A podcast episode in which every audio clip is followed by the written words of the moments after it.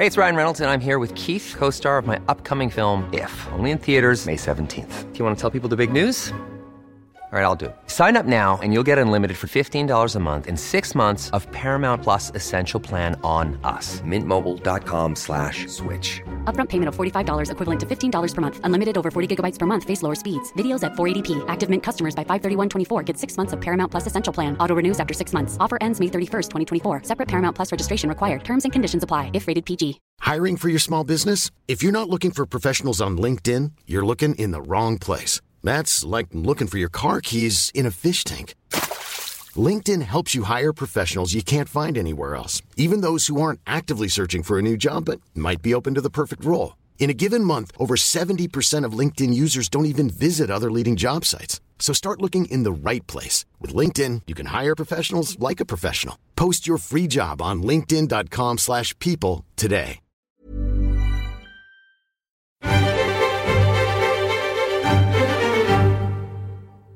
Hello, and welcome to the New European Podcast. My name's Richard Porritt, and I'm joined by Steve Anglesey. Hello, snowflakes. Hello, doing? Richard. How are you? I'm good, thanks. You're not very good, are you? well, I'm, I'm a bit. I don't know whether I've got a cold coming on or whether I've got an allergy. But I'm a Definitely not the Rona. But as you can hear, I, no, it's not the Rona, I don't think. But as you can hear, I'm a little bit bunged up. I'm, it, for older listeners, it is. I'm, I'm sounding, I think, a bit like the old tunes advert with where the bloke goes up to the in the train station and he asks for a second class return to Nottingham. And ironically, I am already in Nottingham, so so I don't. Um, I don't need to go to Nottingham to to uh, to get an allergy. To be booking a train to Nottingham to get an allergy. Right? Those were good adverts. Tunes were like, when I was a kid, because tunes weren't sweets, obviously, but they looked like sweets and lockets. Lockets, and, yes. yeah, and but they were expensive. I think they were about 60p or something. And I would always say, oh, can I get some tunes, Mum? And she'd be like, no, they're for if you've got a cold. You got and cold, then, yeah. yeah, and if, but if I was always delighted if I had a cold because I could get some tunes. Well, absolutely. I mean, it was the um, it was also the the sort of the response of um, of certainly um, certainly my parents when you went, you know, I think I've got a cold today. I don't think I'll be able to go to school. I'll just I'll just stay here. I'll be all right on my own. And, and you would be handed a couple of tunes and told to get on the bus. Yeah. So um, so there you go. Nottingham. Um, I'm not feeling ready for the Great British Summer though. I've got to say. Well, um, well, indeed. We'll get to that, and we'll get to the news. This is the 199th episode of the New European Podcast, and um, so 199 for you and 199 for me, Steve, to enjoy in the British summer. Amazing. Yeah. That's lovely, isn't it? Um, so we'll, we'll get to that. We uh, please do come to us for your news, and of course, go to the New European website for your breaking news. But don't just rely on this podcast for your news because uh, lockdowns they come and go. Holidays are cancelled and booked, um, depending on um, depending on which side of the cabinet table you're on, um, and everything remains very much up in the air. We've got a super guest today. We've got Nick Cohen, who's written um, a, a really fascinating piece, actually, in the print edition of the New European, which is on sale now. Um, about the sort of uh, it's that perennial, isn't it? The rise of the right in Europe, and um, and uh, I think we see that again now on the back of um, coronavirus and, and that kind of thing. Incredible Well, I'm looking at I'm looking at it now. I mean, Nick can Nick will talk about it, but it's it's it is kind of about whether the um, you know whether the, the the stuff with the EU, the missteps with the EU that we discussed last week, are opening the door to um, to to the right wing and to populists in general at a time when you might have expected that that populism was um, was kind of a, a, a dying thing. Um, Well, those so, yeah. pesky those pesky populists, you see, they will take any chance they can yes, to uh, to to get get get support for their cause. Um, and then we will also uh, put some more people in the Hall of Shame. The Hall of Shame. So that will be a lot of fun. Let's start though um, with a with a pooch, with a lovely pooch, Dylan the dog. Who who doesn't love Dylan the dog? Uh, well, I I quite like I quite like the, the look of the cut of Dylan the dog's jib, and I Yeah. like those pictures of him frolicking in the snow. Yeah, But I'm not sure whether um, I'm not sure whether that should be the work of one of the official uh, photographers that are on the well, we're paying for them, aren't we? We're paying for three photographers on the government payroll. We're paying for Andy Parsons, Yeah. who is a um, well, he's I mean he's a Fleet Street photographer, isn't he? And he gets. Uh, I think he works a couple of days a week for the equivalent of a full-time salary of a hundred grand a year. Um, they've just hired somebody else um, on 60 grand a year who's, who's full-time. Um, and there's also a photographer uh, who they've nicked from the Ministry of Defence. And he, th- these people are um, basically the, the, the ones who are producing the images of uh, the triumphant images of, of Boris Johnson that we have seen being leaked out. The, the, the sort of the, um, the well, Andy Andy Parsons famously took the photo of Boris Johnson resigning, didn't he? Like writing his letter of re- resignation um, when he resigned um, uh, and sort of knifed Theresa May. Um, then he took the picture uh, most recently of, of Boris Johnson with his hands in the air, didn't he? His fists in the air Yeah. when the Brexit deal was signed, which apparently was not on the signing of the deal. It wasn't on the, the words "We have a deal." It was when he spotted uh, David Frost in the background of Ursula von der Leyen's uh, webcam. Um, but we've got three people working, uh, taking propaganda photos of the government, essentially. Um, and Allegra Stratton, who is the new Prime Minister's spokesperson, uh, has defended these pictures that were taken of Dylan the dog by these photographers. She said these photographers document the work of government Mm. and the work inside number 10. And I'm Well, just I mean- wondering what specific role Dylan the dog does in government. Well, I, I, to be honest, if he Um, has got a role, that might I, I, I could, you know, I would, I'd probably welcome that because there are some people who he, he would replace without us really noticing um, around the cabinet table, I think, and probably even improve um, on on the job that they've been doing. The the There is a dog. I mean, a lot of this has been a dog's dinner. Is that a clue that Dylan the dog might be very influential behind the scenes?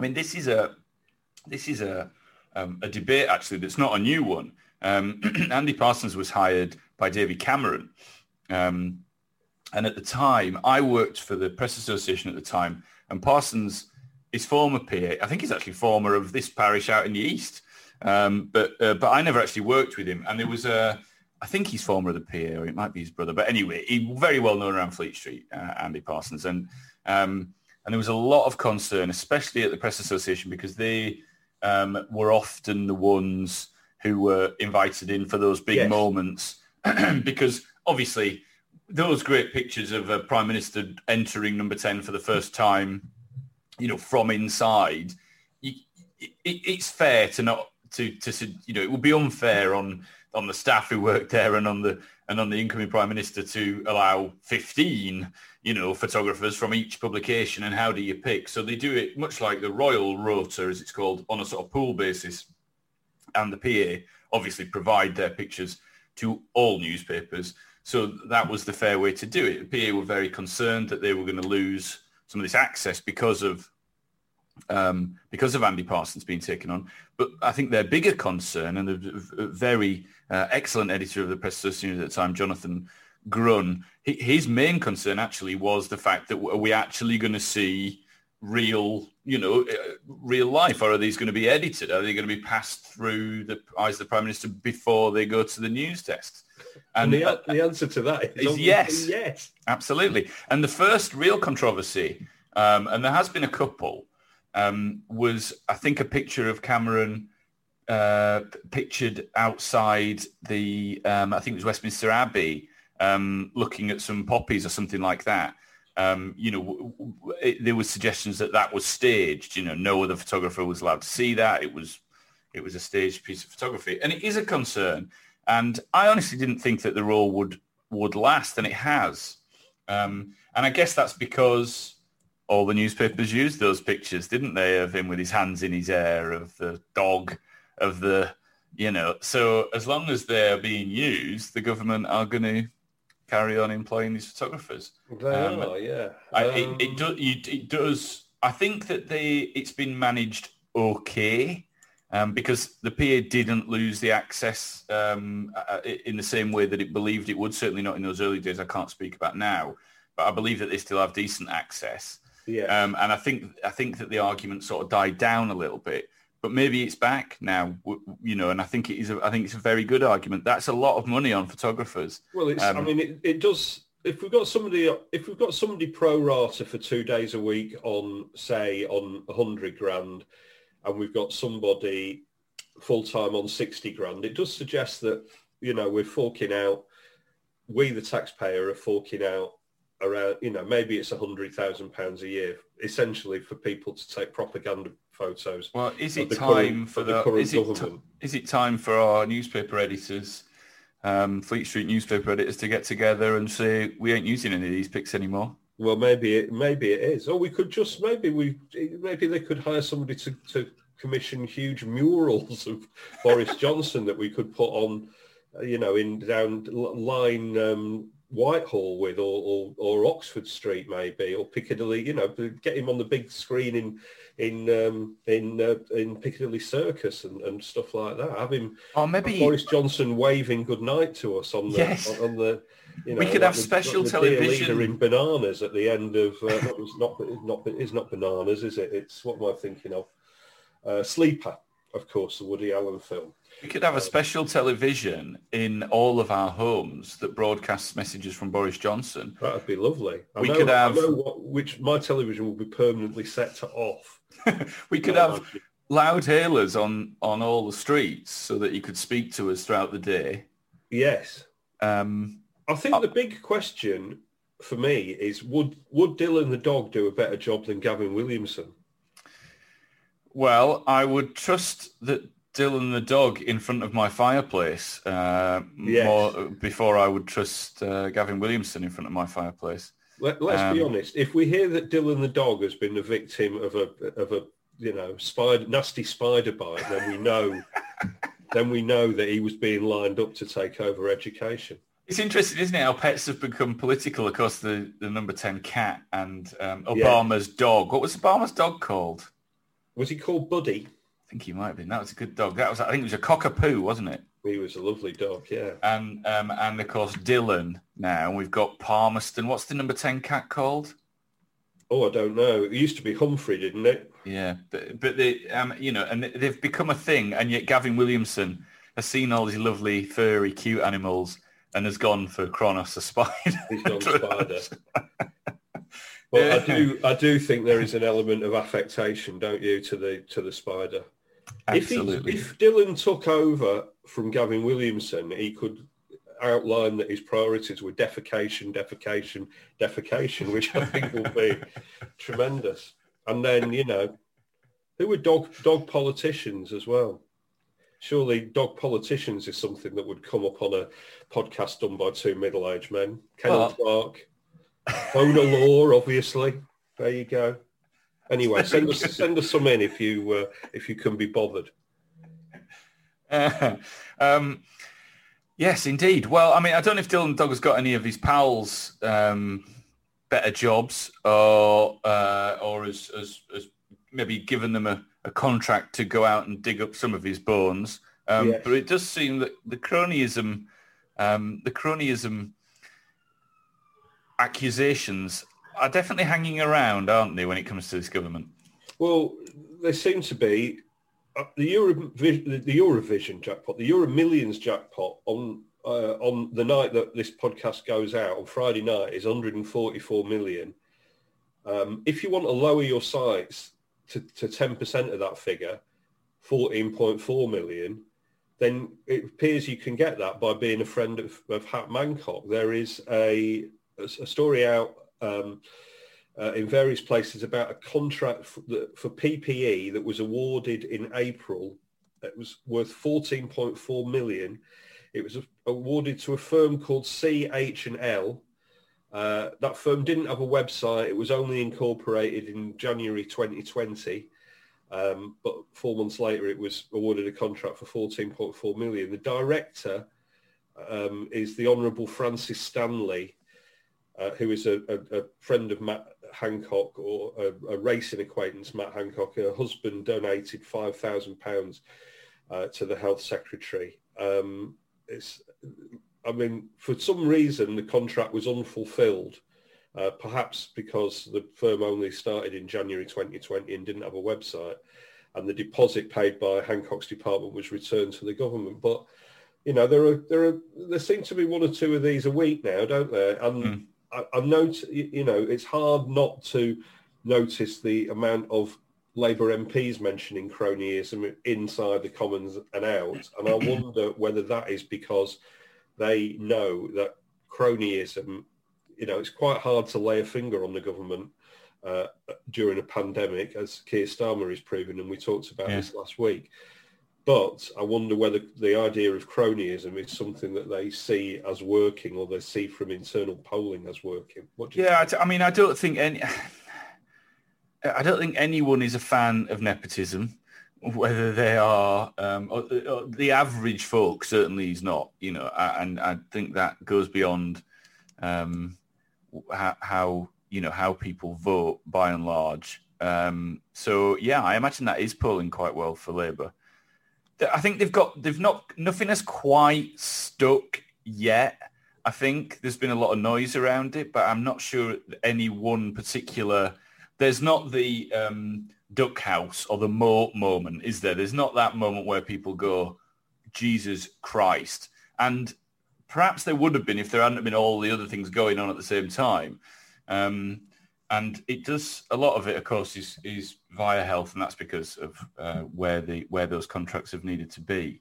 But I do wonder if the fact that the vaccine rollout is still, you know, we're looking at, we might even get to, by the time you listen to this, but we might even got to the 15 million the fact that that's working, and I, I'm not entirely sure how much that has got to do with the actual government. I mean, we've given them fair praise for being quick and getting those vaccines ordered and the and the uh, and the testing done on them and whatnot. But the actual rollout itself, I think, is down to tireless work by the NHS and good organisation by the army, rather than anything yes. Matt Hancock is doing. But they are certainly gaining, um, a, a, you know, kudos on the back of that rollout, and that's why they keep they keep telling us the figures. Quite rightly, I don't blame them. Um, but you know, even even uh, you know publications opposed to the government, the Daily Mirror, for example, is having to say this is working, this is happening. So of course, yeah. Um, so I, I just wonder, I just wonder whether that will that that will sort of overshadow it. It will all, not not be not be forgiven. I think that's probably not quite the case. Not be forgiven, but be overshadowed by what is a, a, a big success in amongst lots of failures. Um, yes.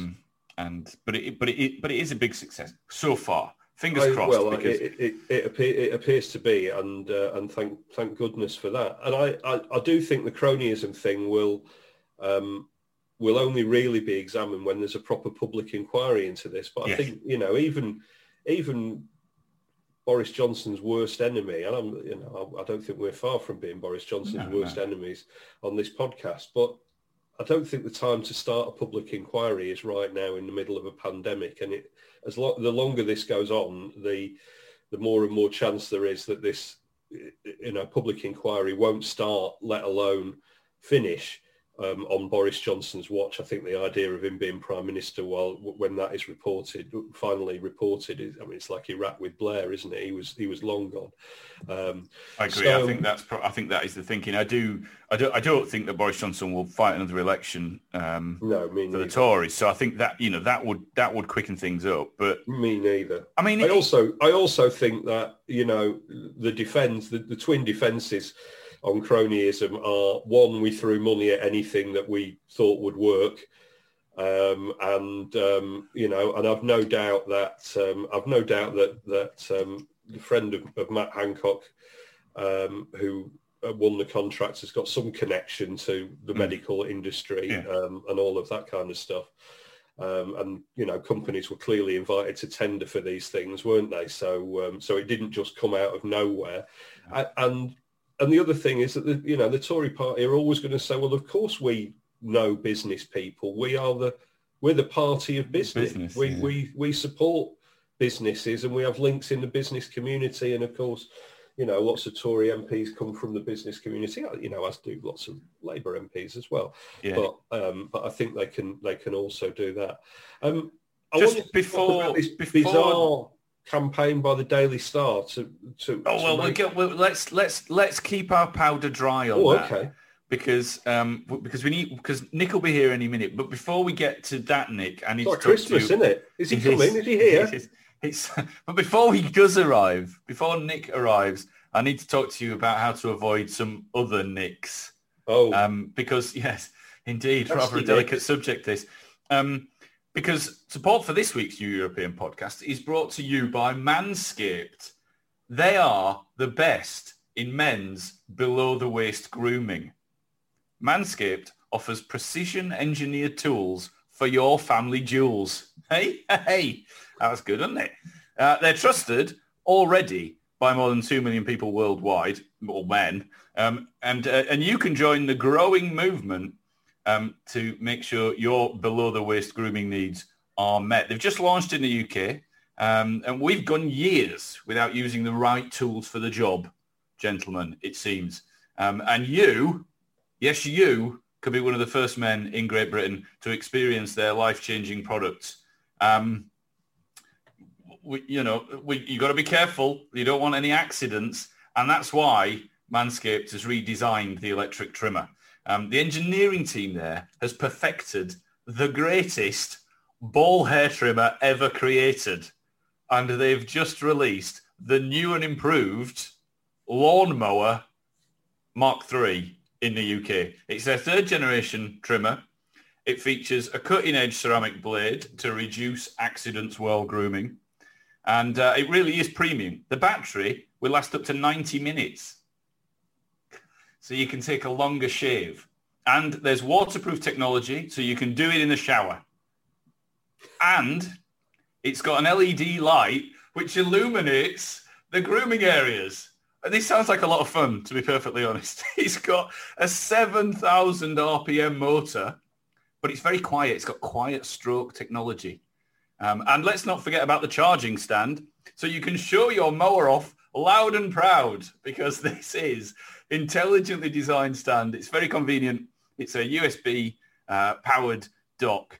Um, and eh, listen, if you want to experience it firsthand, um, let's uh, let's give you a little offer. Okay, you can get 20% off and free shipping with the code NEW, N-E-W. Go to manscaped.com. That's M-A-N-S-C-A-P-E-D dot com and make your testes their besties. 20%. that's a great. That is one of the great commercial lines. I haven't finished yet. Okay. Get 20% off and free shipping with the code NEW, N-E-W, at manscaped.com, M-A-N-S-C-A-P-E-D dot com. 20% off, free shipping, manscaped.com. Use the code NEW and your balls, gentlemen, will thank you. And do you know that? Your balls will thank you. That is trademarked. Really, TM. It's got to, seriously, it's trademarked. So there you go. You, I, I think, listener, we've got to episode 199, and you now literally have heard it all. Uh, there we go.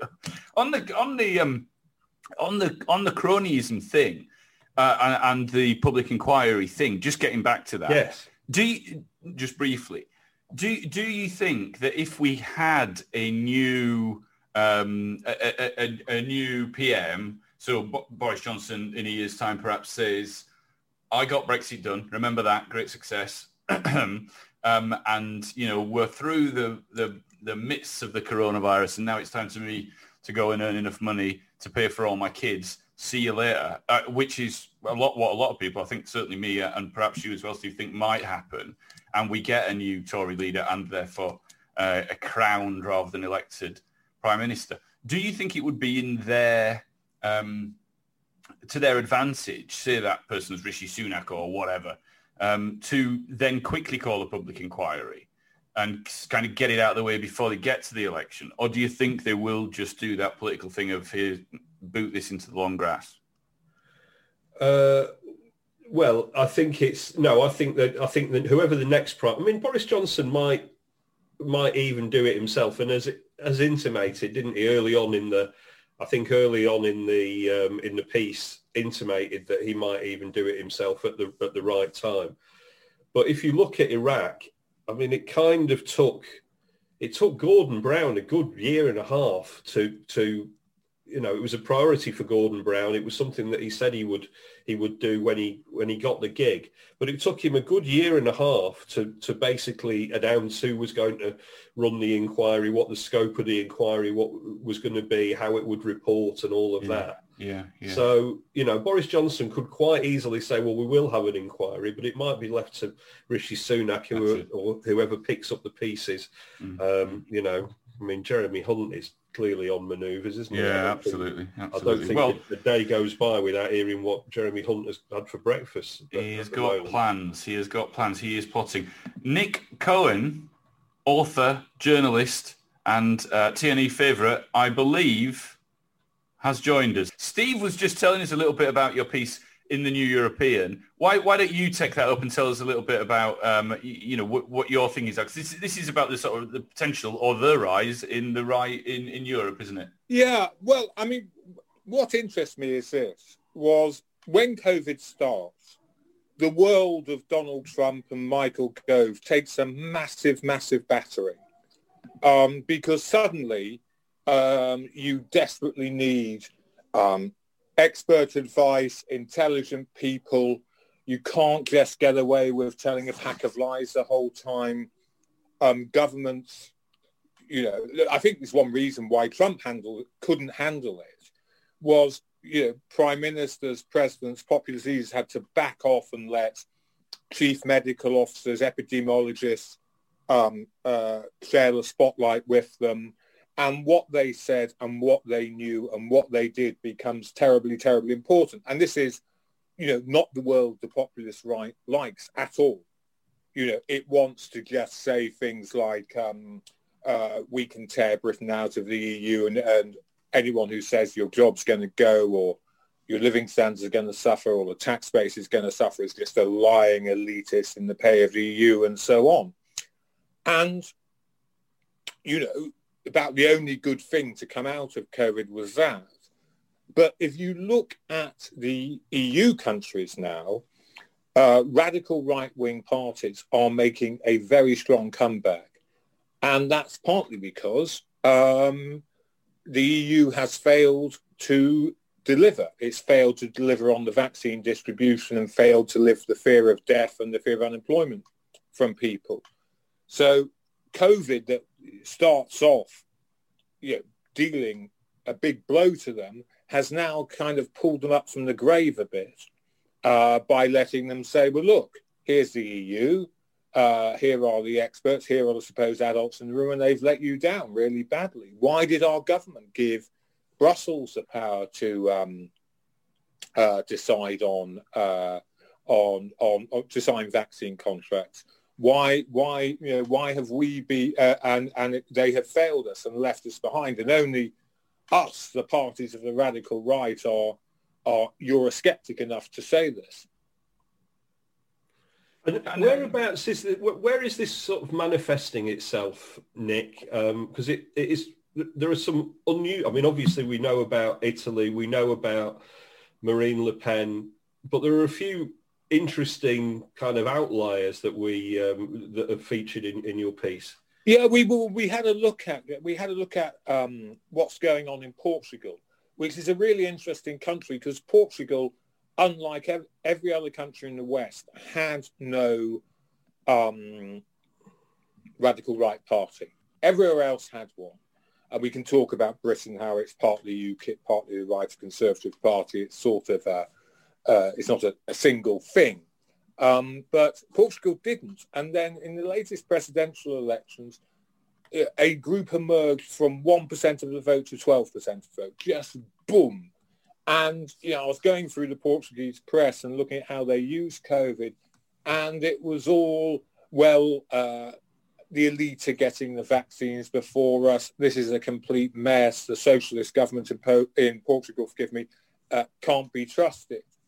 So it's just, you know, history never stops. A battle of ideas never stop. And, you know, the idea that was almost a compensation a year ago, thinking, well, at the very least, um, uh, these fools uh, are, are, are, are, going to take a beating. Uh, an argument that was, you know, greatly strengthened by the defeat of Trump in November, uh, who made such a, an appalling job of COVID because he, you know, started off denying it as, you know, you saw right-wing columnists in Britain doing, oh, it's no worse than the flu, and then constantly downplaying it and hating everything about it, hating the communal action that was needed, the reliance on public health that was needed.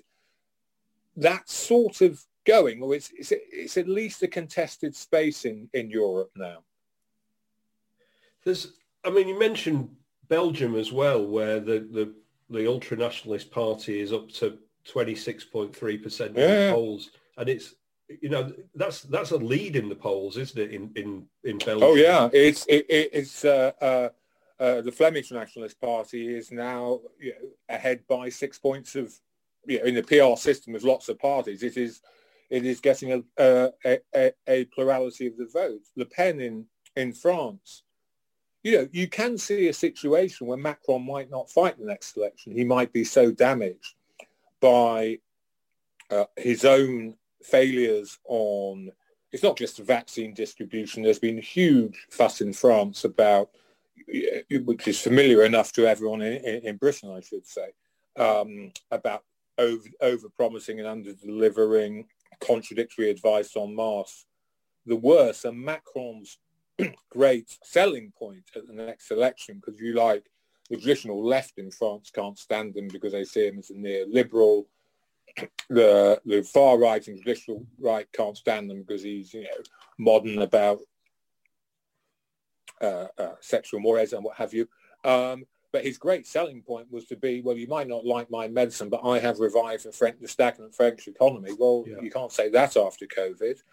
Uh, and it may, and he, he in his own way is becoming like the Trumps and Le Pen saying that the Oxford AstraZeneca vaccine, for instance, doesn't work on the over 65s. You know, you can see him throwing out these lines in a desperate attempt to to, to cover up his, his own failings. Are any of these parties expressing what no party here is is expressing now? But you know, a quick tour of social media, especially social media that's used by older people, like Facebook, seems to um, seems to you know indicate, which is are any of them expressing a dissatisfaction with lockdowns in general and the reaction to, you know, the, the, the reaction to, to COVID-19 in, in that way? Well, uh, there have been, uh, and it was a quite an ominous feature, but it was something that is worth noting. There have been anti-lockdown riots in the Netherlands. Yeah. Um, the, although they seem to have died off, and Macron was certainly very frightened of that. Uh, in Portugal, the vote for the extreme right was, people said, was driven by lockdown fatigue.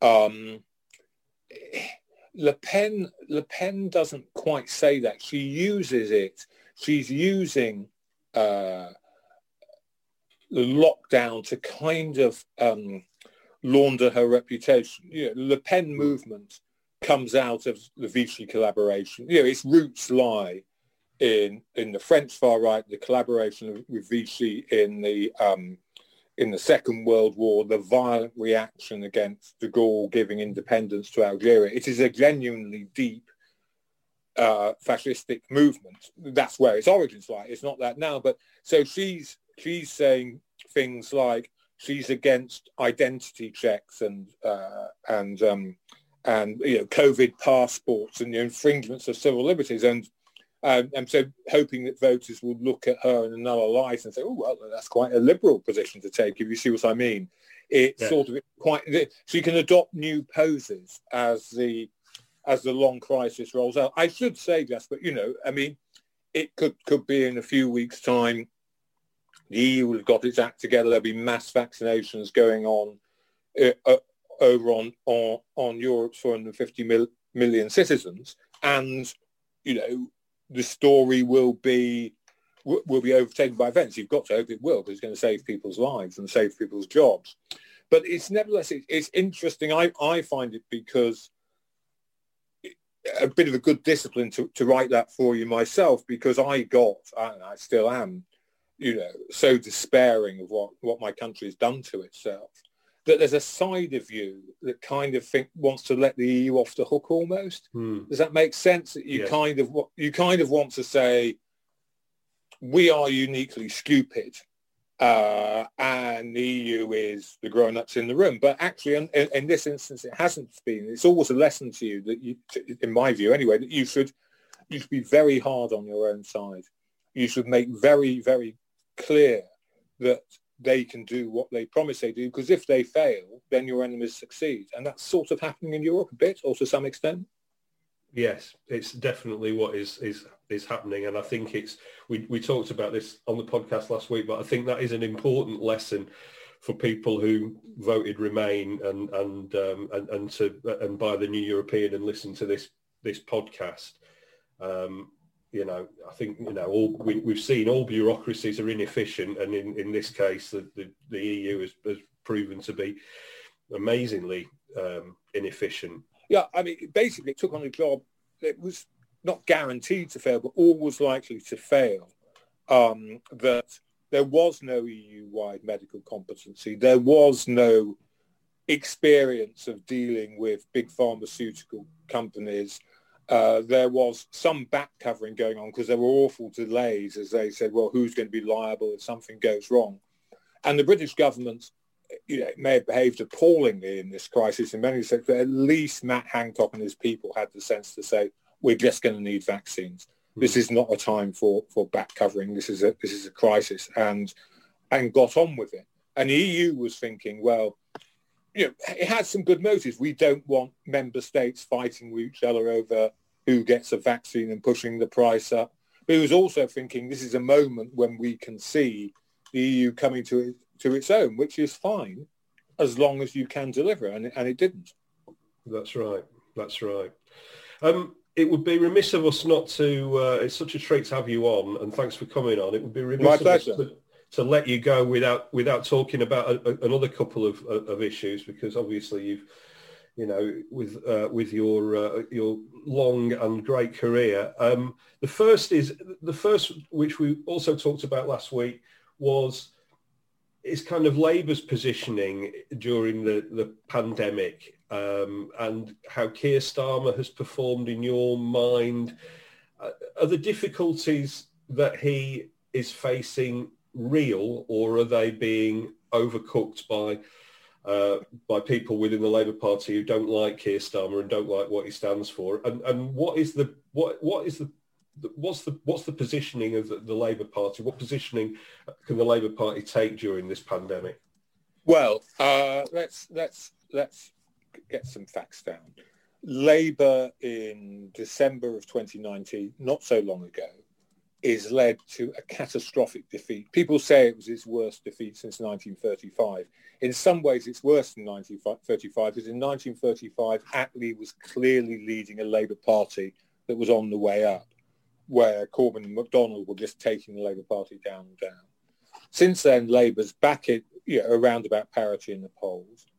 Keir Starmer has built, you know, gets great ratings for his leadership abilities. So that's also good. There are huge problems that the opposition party has, unless it's going to go nuts like Marine Le Pen uh, i- in the pandemic, of you want what the government says it wants. You want people not to die.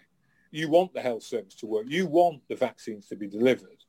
And um, uh, so you, you oppose, as Starmer has opposed, I think, rightly, incrementally, issue by issue. There's a further problem that, in a sense, you know, you talk about people in the Labour Party who don't like Starmer or journalists. I mean, it's a very fashion at the moment for writing the "What's Wrong with the Labour Party" column. You know, it, you know, there's, there's fashions in commentary just as in uh, in, in in in clothes, and and this is that's definitely this year's this week's column to write is what's wrong with the Labour Party. Mm.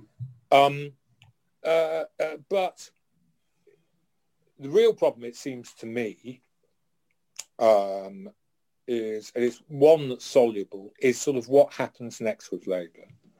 The Tories are really, really counting on. You've got to understand that most people are not giving Labour a hearing at the moment. They've got we've got other things to worry about. You know, Labour Party members, newspaper journalists might want to write about it or obsess about it. The public is really not that interested. It's interested in the crisis. Uh, and, you know, Labour, if Labour appear in it, their faults at all, uh, I don't know. What happens afterwards? The Tories are banking on when people see more of Starmer, Anneliese Dodds and the Labour front bench, they won't like them. I think that's that's well, that's a hell of a gamble for the Tories.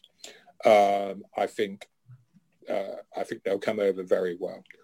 Um, the problem, as I see it, and for what it's worth, is not, you know, this week's turbulence in the press or, um, uh, or uh, you know, what uh, the far left says. Uh, I think what the far left says is irrelevant now. The problem is, is does Labour have both a strategic plan and a day-to-day operational plan? If I can explain, does it have a guide of what it's going to do for the next two years. Yeah, these are the issues we want to do. Here's how we're going to do it. I don't think it has. And this is to take you back into the, admittedly, rather faddish and, uh, and ephemeral world of, of Westminster journalism. They don't have, and they've never had really, ever since they've been in opposition, or, um, they don't have just the people who can fight who can fight on the other end of the street, if you like the people who, yeah, you're a, you're you're an editor, you're editing European. You think you want to do something about how awful Priti Patel is because you think she is awful, and you have good grounds for thinking you're awful. There's no one in Labour you can phone up and you can say, uh, right, okay, we're doing this, we're thinking about that, and then Labour would say, oh yeah, but Jasper, look, we've done all this research on this, on what she's done and how this promise turned out to be a pile of steaming donkey poos, and that and Labour used to have all that. When it was in opposition in the 90s, before most people listening to this programme were born, but I was actually working, um, they were so hot. They were so hot at just getting information out, researching. Yeah. So on the one hand, I don't know if they've got a long-term, I might be doing this service, but I don't know if they've got a, a long-term plan. Leader opposition's got a long-term plan for the next two years. Here's what we want to do. Here's how we're going to do it. Everyone's going to work together for that. And I also, I, I don't know, I do know, in fact, they still haven't really got the, if you like, scrapping, the, the street fighting stuff, the day-to-day, uh, um, uh, let's give it, what we're going to give the Tories a kicking on now, the people spotting where ministers going wrong, talking to journalists, getting good MPs on Newsnight to hammer the message home. That doesn't seem to be there either. So that's that's to me is is is, is what's missing, not some you know, giving off some, uh, pretending you're an Old Testament prophet or clairvoyant who can see the future and saying Labour's doomed already when, you know, we're three years before a general election. That just strikes me as, it's either wishful thinking from journalists who are already Tories or it's just, you know, people, uh, as I say, jumping on this week's bandwagon. Yeah, fill, filling white space. It has felt a little bit like that actually. The, yeah, the last week, I think with Labour. Um, Nick, just before you go, and we know your time is very precious, and we do appreciate your time. But um, GB News, I presume you've been approached to probably host a show on GB News. No, astonishingly, Jack. Astonishing. This, this, this, this shows you why it's doomed to fail. I haven't been. what do you What do you think? Because obviously there's been a lot of noise around people trying to get advertisers back or stop advertisers going on there and this kind of thing. What, what what's your sort of view on it? Is it doomed to fail or? or I don't know. Um, uh, I, I, don't. You know, as a as a working journalist who relies on you know people like you, Jasper, getting advertisers to pay to pay to pay for the clothes on my back. I don't like advertising and we'll have to see what it's like. Uh, what I think is very ominous, and I'm not criticising any particular organisation is this. We used to have, and we have according to law, broadcasting rules in Britain that say you've got to show due impartiality and, and accuracy. That is the law. Uh, Ofcom already has rather um, uh, has rather sold the farm on this, in my view. Gives Putin's propaganda service Russia Today a broadcasting license mm. in Britain when there's no sense it is anything other than a propaganda station. We've now got Boris Johnson breaking, twisting all the rules to put Paul Dacre in in Ofcom.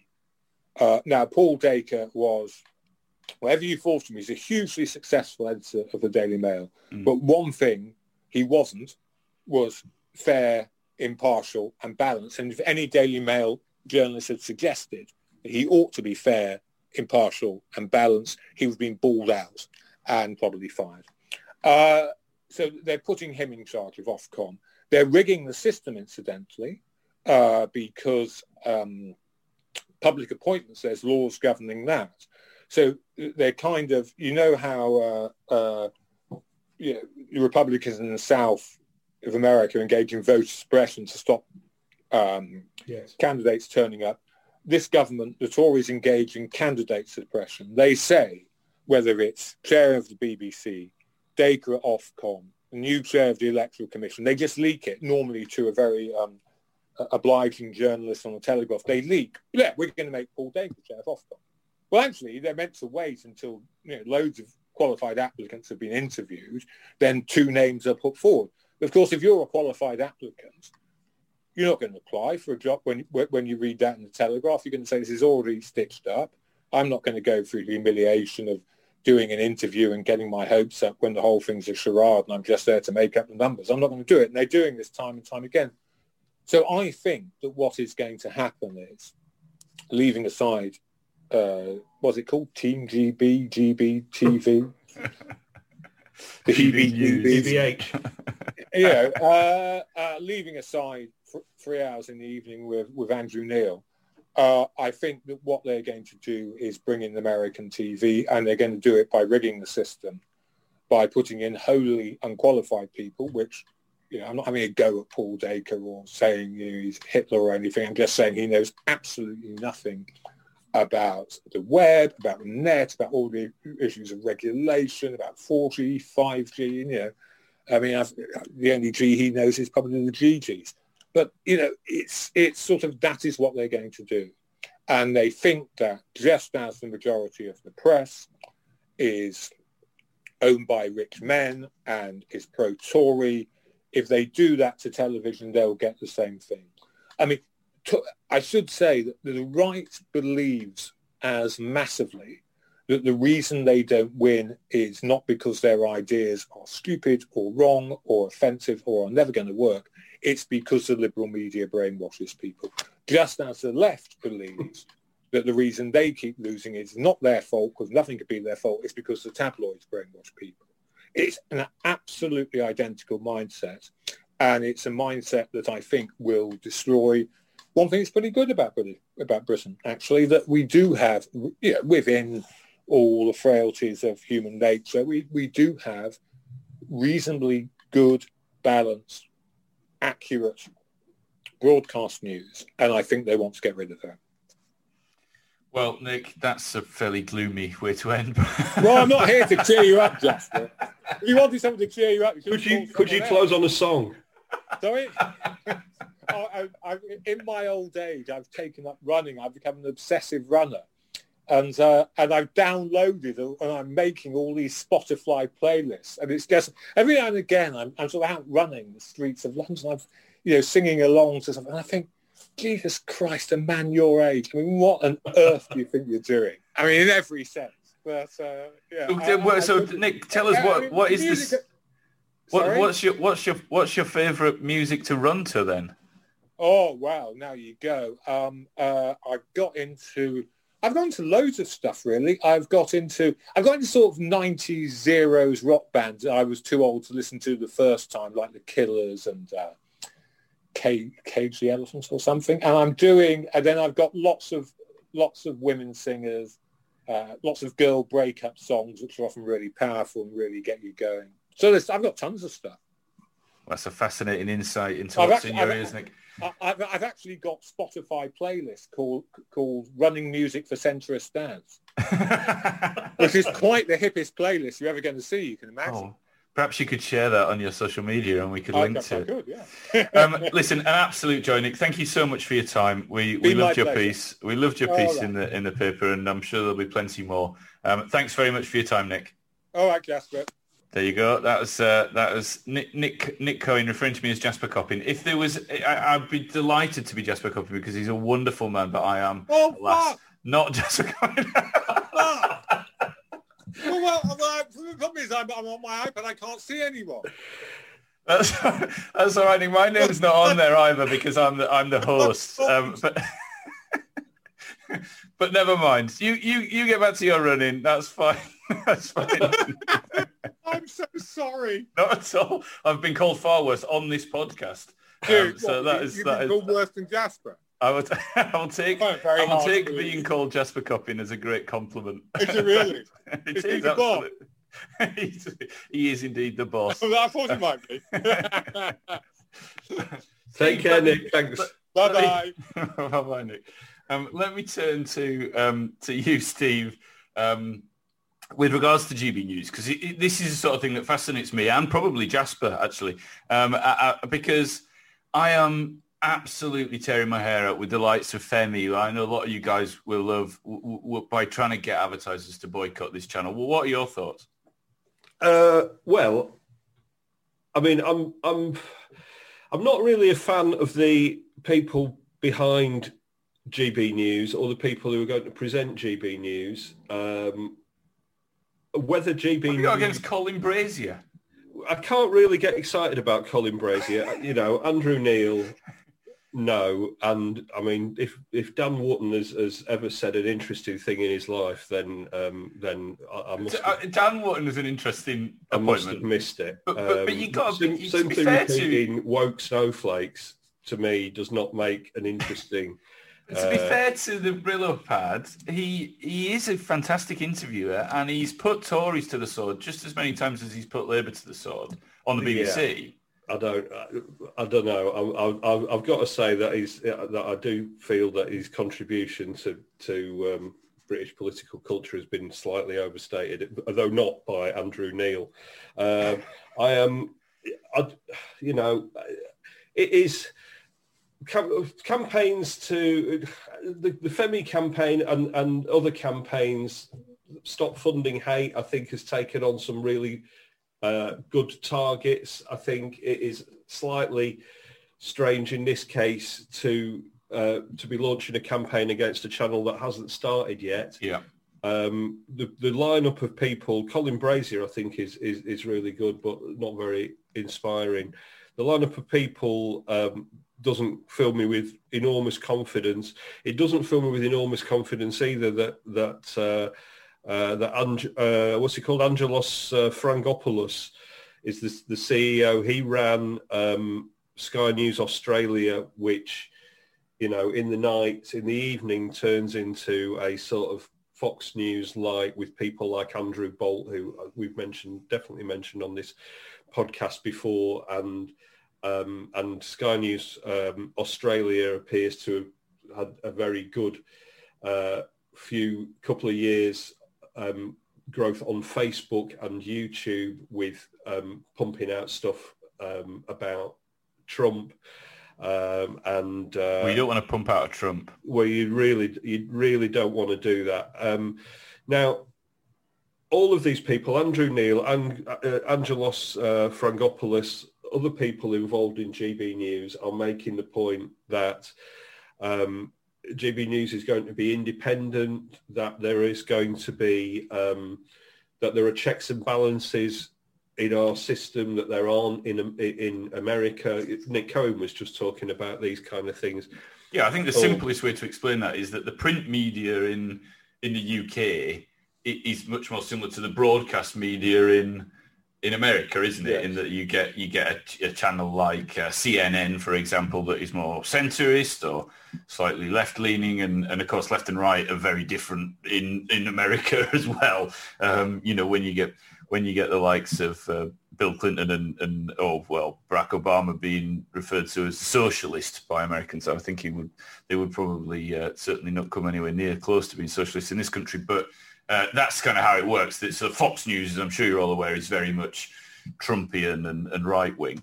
Yes, and, and that's and the fear, isn't Australia, it? I think from my, I mean, clearly I'm not in a position to watch Sky News Australia. My impression of that is that it, it, it it provides uh, provides a news service during the day and then in the as we head into the evening, much as Fox News does um, in, in, America. But as we head into the evening, it becomes more and more personalised, and there are more and more sort of um, soapbox things in the manner of Fox News uh, in America. And um, you know, America used to have a thing called equal time. American broadcasting used to have a thing called equal time, um, where you know, you had to, if you had five minutes of, of somebody on um, saying one thing, you had to have five minutes of somebody on saying the other thing. If you had a, a Republican there on your panel, two Republicans on your panel, you had to have two Democrats, and you can imagine um, how that went. And that was removed during the Reagan presidency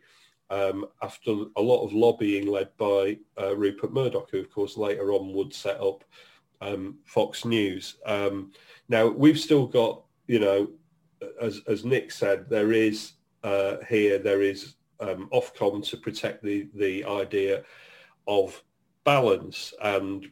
G- GB News have said this is going to happen. Angelos uh, Frangopoulos has has said that it is going to be balanced and it is going to be independent. He also said, by the way, that that GB News is going to serve British communities who feel poorly represented by mainstream television media, mm. especially mm. outside London. And I just, you know, people talk about us being out of touch.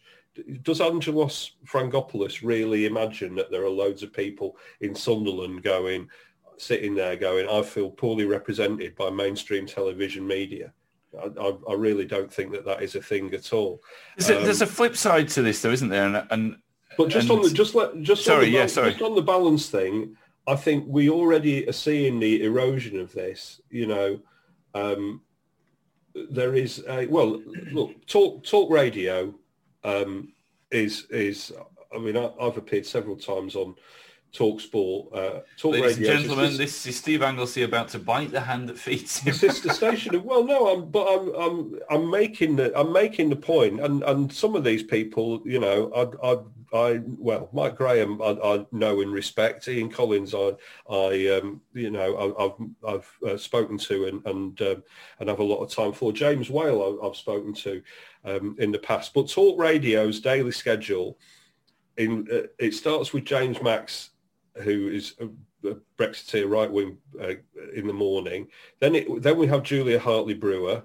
Then we have Mike Graham, who is a you know a, a controversialist, but you could say comes at stuff from a, a left, a right wing perspective. Then you have um, Dan Wootton, uh, you, or you had Dan Wootton at drive time um, before he departed for GB News.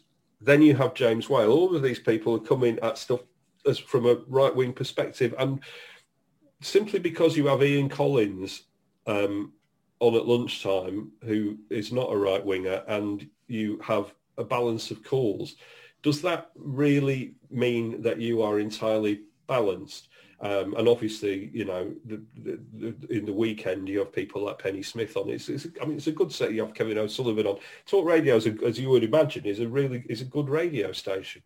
But you know, if you if you're balancing people by, it's, it's I guess it's the, the same as people said about LBC, isn't it? Mm. You know, you are all right. You've got Nigel Farage, you've got Nick Ferrari, you've got Jacob Rees-Mogg, you've got all these sort of other people expressing this thing. Hey, but hey, you know, in the morning show, in the second or third highest profile uh, thing, you've got James O'Brien. Does uh, you know? Is that is that balance? Mm. Um, so I, well, I, the, I'm, a thing... I'm, a bit concerned about GB News. I, but as I as I mentioned before, I would also be concerned about whether GB News is has got a, you know, has it is it sustainable? GB News, Sky Sky News. I think we, we, we've been told is now making a loss, isn't it? I think it's been making a loss for some time. Actually. Euro News think... makes a loss. Yeah. You know, Um, Well, I mean, it's not that, well, it probably is that long ago now, but it, as I get older, things seem to, seem to, uh, it's like objects in the rearview mirror, isn't it? I mean, ITV used to have initially on, on, on satellite or whatever, had a 24-hour news channel as well, didn't it? And that died fairly quickly. exactly. You know, Because- C- because- CNN doesn't pay to be on Freeview and the um, and the Sky um, network doesn't doesn't pay for those licenses. So it's obviously not worth it. It is a, I think for Sky, it is more, it's a, it's a brand thing as much as anything else, isn't it? I guess. I mean, Well, I, I would get I would guess so. But whether the, you know, and we know that there are others coming as well. Whether whether this country is really crying out for a, um, you know, a different news network or a right wing news network or a independent news network, as they as they say, it, I, I, I honestly don't know. I, I mean, I do know that that LBC and, and Talk Radio have been very successful. That's still right. They have, and I imagine that is par- partly where this is this idea has grown from. Yes, I would Um, imagine so. of course, yeah. we did have the likes of, and I've got nothing against Femi. I mentioned him again, but apart from I think that we shouldn't be cancelling channels before they even launch, um, and I don't like targeting advertisers. Um, but you know, the, those people also moaned about having Nigel Farage on Question Time 22 times, quite rightly. But if but there are strange things that happen when you've absolutely got to have balance. So if you've got, you know, if you're doing, a, if the BBC are doing a story about Brexit, they've got to have a Leaver and a Remainer on. Well, climate change has been the other one, hasn't Exactly. it? Exactly. I mean, exa- that's in, that is actually uh, that is actually the perfect example, isn't it? Climate change, a perfect example. Um, so it's a little bit more nuanced, and I think people have just got to be careful about going. I don't. I don't agree politically with. Well, I've no idea. Co- Co- Colin, Brazier, I'm going to leave out of this conversation. But Andrew Neil and Dan Wootton, I don't. I don't agree with them, and therefore this this channel shouldn't be on TV um, because I because the flip side of that is if we stop um, if we stop people having uh, media products with with different opinions to theirs, then there would be no new European. Um, you know, it is worth bearing that in mind. Okay. Uh, oh, I tell you what, quickly, Steve, where are you going on your holidays? well, I was going to go to Cornwall, but I've, uh, but I've heard that, that Hat Mancock might be going to Cornwall now, You so, I'm, I'm- so. I'm not going to go. Um, I mean, just um, just before we uh, before we head into the Hall of Shame, um, what do you what do you make of all of this? I mean, we can talk about what we expect the changes to be at more at greater length next week, but obviously February the 22nd or the week of, we're going to hear more about this roadmap out of lockdown. What are you? What do you, is this? Is the holiday thing a, a total shambles? What else are you Well, expecting to I. I- I think that the holiday thing is a shambles, and you know I've taken phone calls today and, and yesterday from because I have a day job as well, um, and you know which is is um, political and, and business reporting, and you know there are businesses out there who are desperate to get people back, who desperately need some cash flow, who start who are taking bookings for the summer because people are also desperate to have something to aim for, a hope, you know. And I'm talking about you know staycations is a strange word, isn't it? But uh, but holidays in this country who are now and now government ministers are on TV going, don't book a holiday. I mean, I just think it's a bad. I just think it's a bad look. All the insurance and you know, last year there was absolute chaos because holidays were cancelled and everyone had to struggle and get their money back, and a lot of the holiday firms were saying we have vouchers, etc. That seems to have been sorted this year, and the holiday firms are desperate to get some cash in the bank and desperate for people to come. However, if they have to give them the refunds, then people know now, people understand that they're taking something of a risk by booking a holiday in this country or even booking a holiday abroad because holiday bookings for abroad are still going ahead. People are still booking holidays um, abroad. But you do it knowing that there is a risk. And if it has to be cancelled, then, well, you took the risk. You knew it was perhaps only 50-50 or whatever, but you took the risk. You knew about it. I don't see why we would be telling people not to book holidays. It just seems it seems like anti it seems anti-business to me from the party who claims it is pro-business. It just seems like a very silly move. And as I've said, perhaps a million times in this uh, podcast, 199 episode lifespan, holidays are massively important to the public of Great Britain. And if Remain had have just told everyone that their holidays were going to be more expensive after Brexit, they would have won. So politically, don't start cancelling people's holidays. No, let's not start that. That's my view. there you go. Good. I haven't I haven't booked anywhere. Um, but me, you, and Hat Mancock in Cornwall would be a nice little We're all going surfing together. Yeah. Pat Mancock. the Beach Boys B-side there. So- right then, let's take a little breather and then we will enter the Hall of Shame.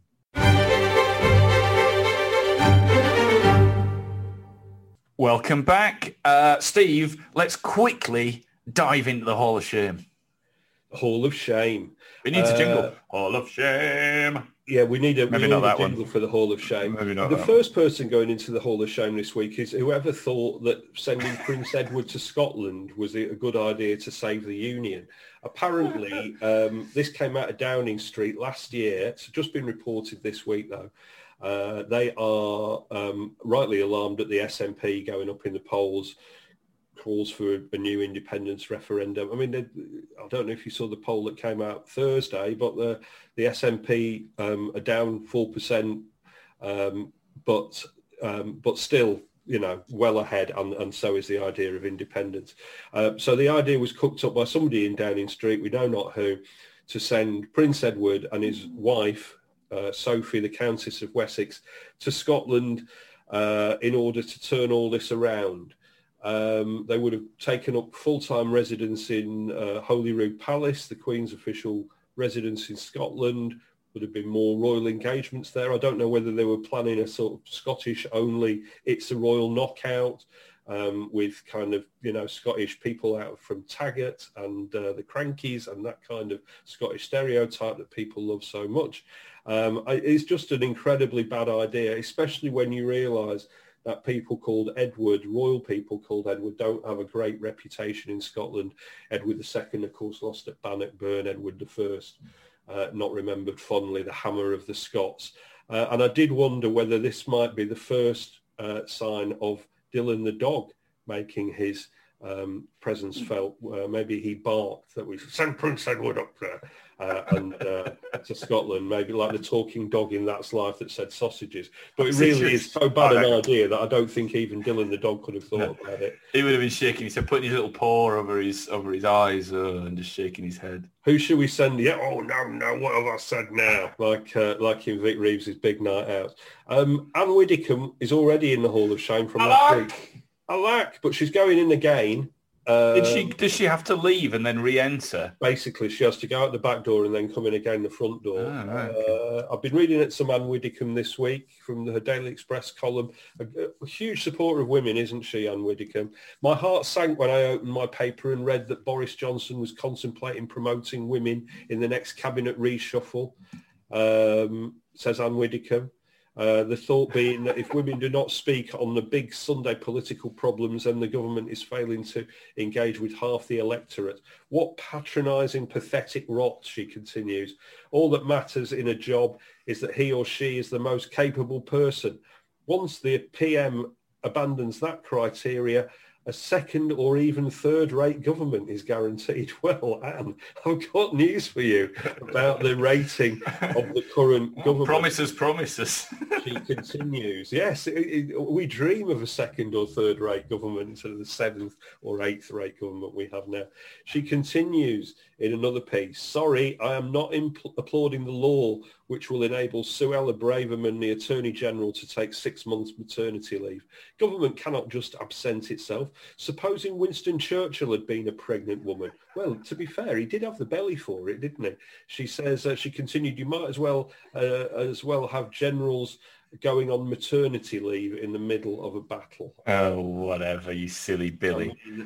where, where to even begin with this? I, I will say that it is quite something that Suella Braverman is going to be allowed to take six months paid maternity leave when, on full pay um, when other MPs are not allowed that No. and indeed the general population is General not. public is not. Yeah. Uh, Just a quick one before we move on to your. I think you've got another another person to I've got the sling into the Hall of Shame. yeah.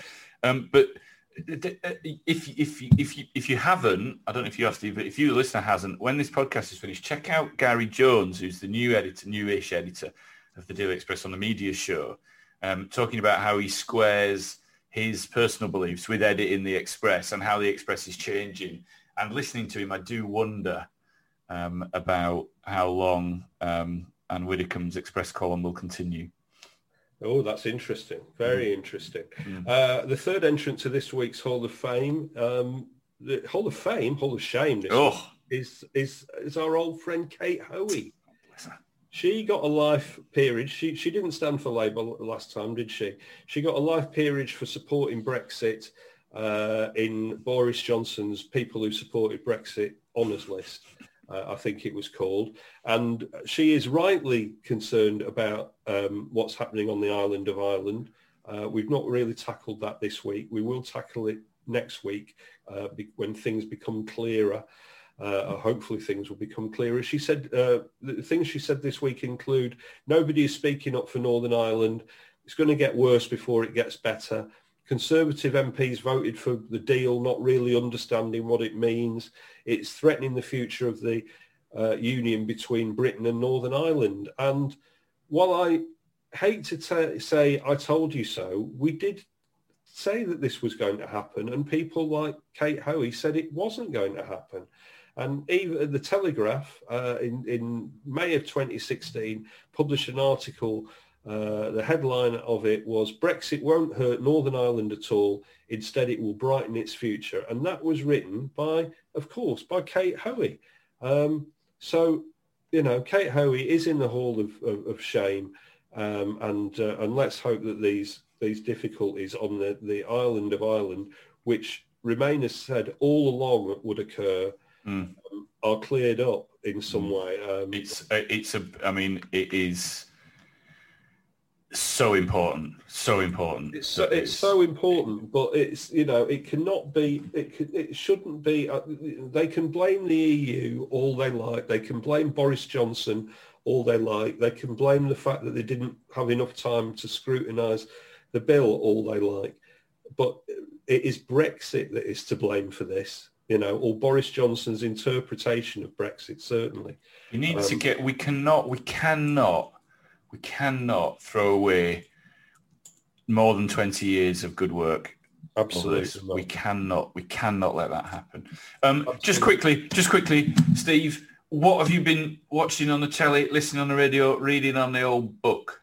Uh, at the moment, I am reading on the old book. As so everyone needs some tips. The um, I'm reading the new uh, Walter Mosley book. Uh, that is and I'm struggling to remember what it's called now. It must um, be brilliant.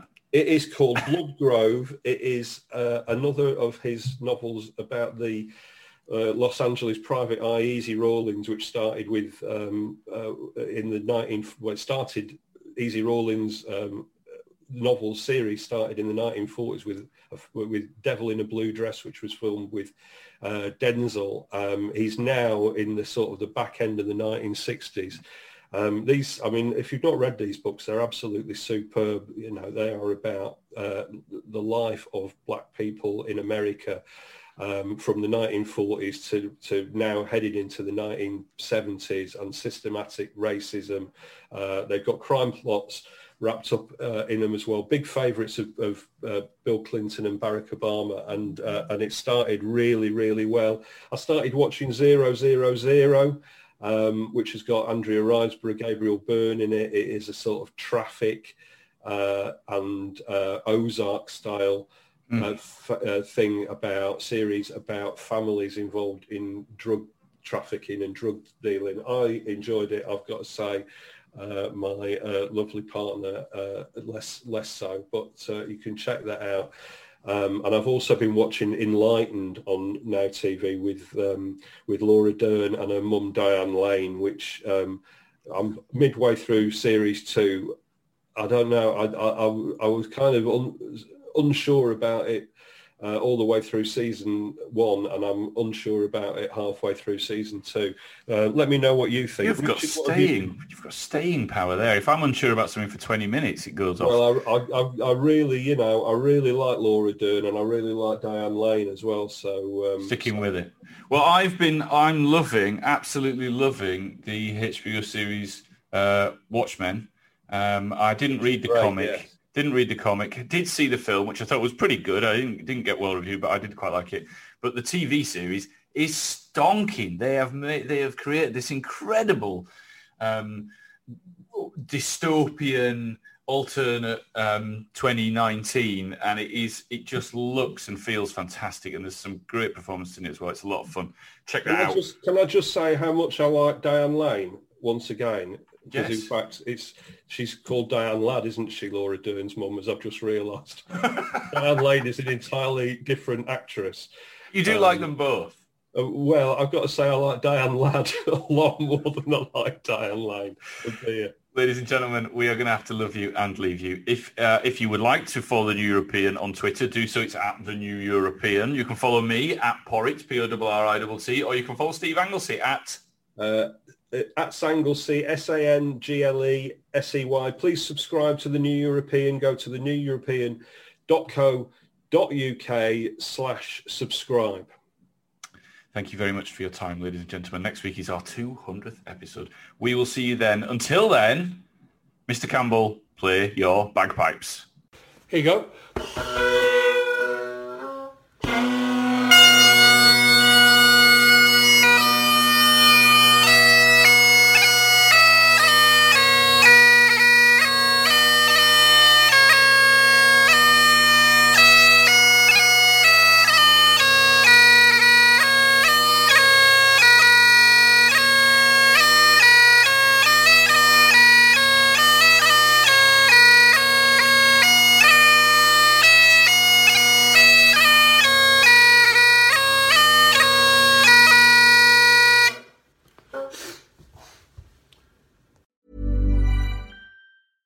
I'm Daniel, founder of Pretty Litter. Did you know cats tend to hide symptoms of sickness and pain? I learned this the hard way after losing my cat, Gingy. So I created Pretty Litter, a health monitoring litter that helps detect early signs of illness by changing colors, saving you money and potentially your cat's life. Pretty Litter is veterinarian developed, and it's the easiest way to keep tabs on your fur baby's health right at home. Go to prettylitter.com and use code ACAST for 20% off your first order and a free cat toy. Terms and conditions apply. See site for details. Even when we're on a budget, we still deserve nice things.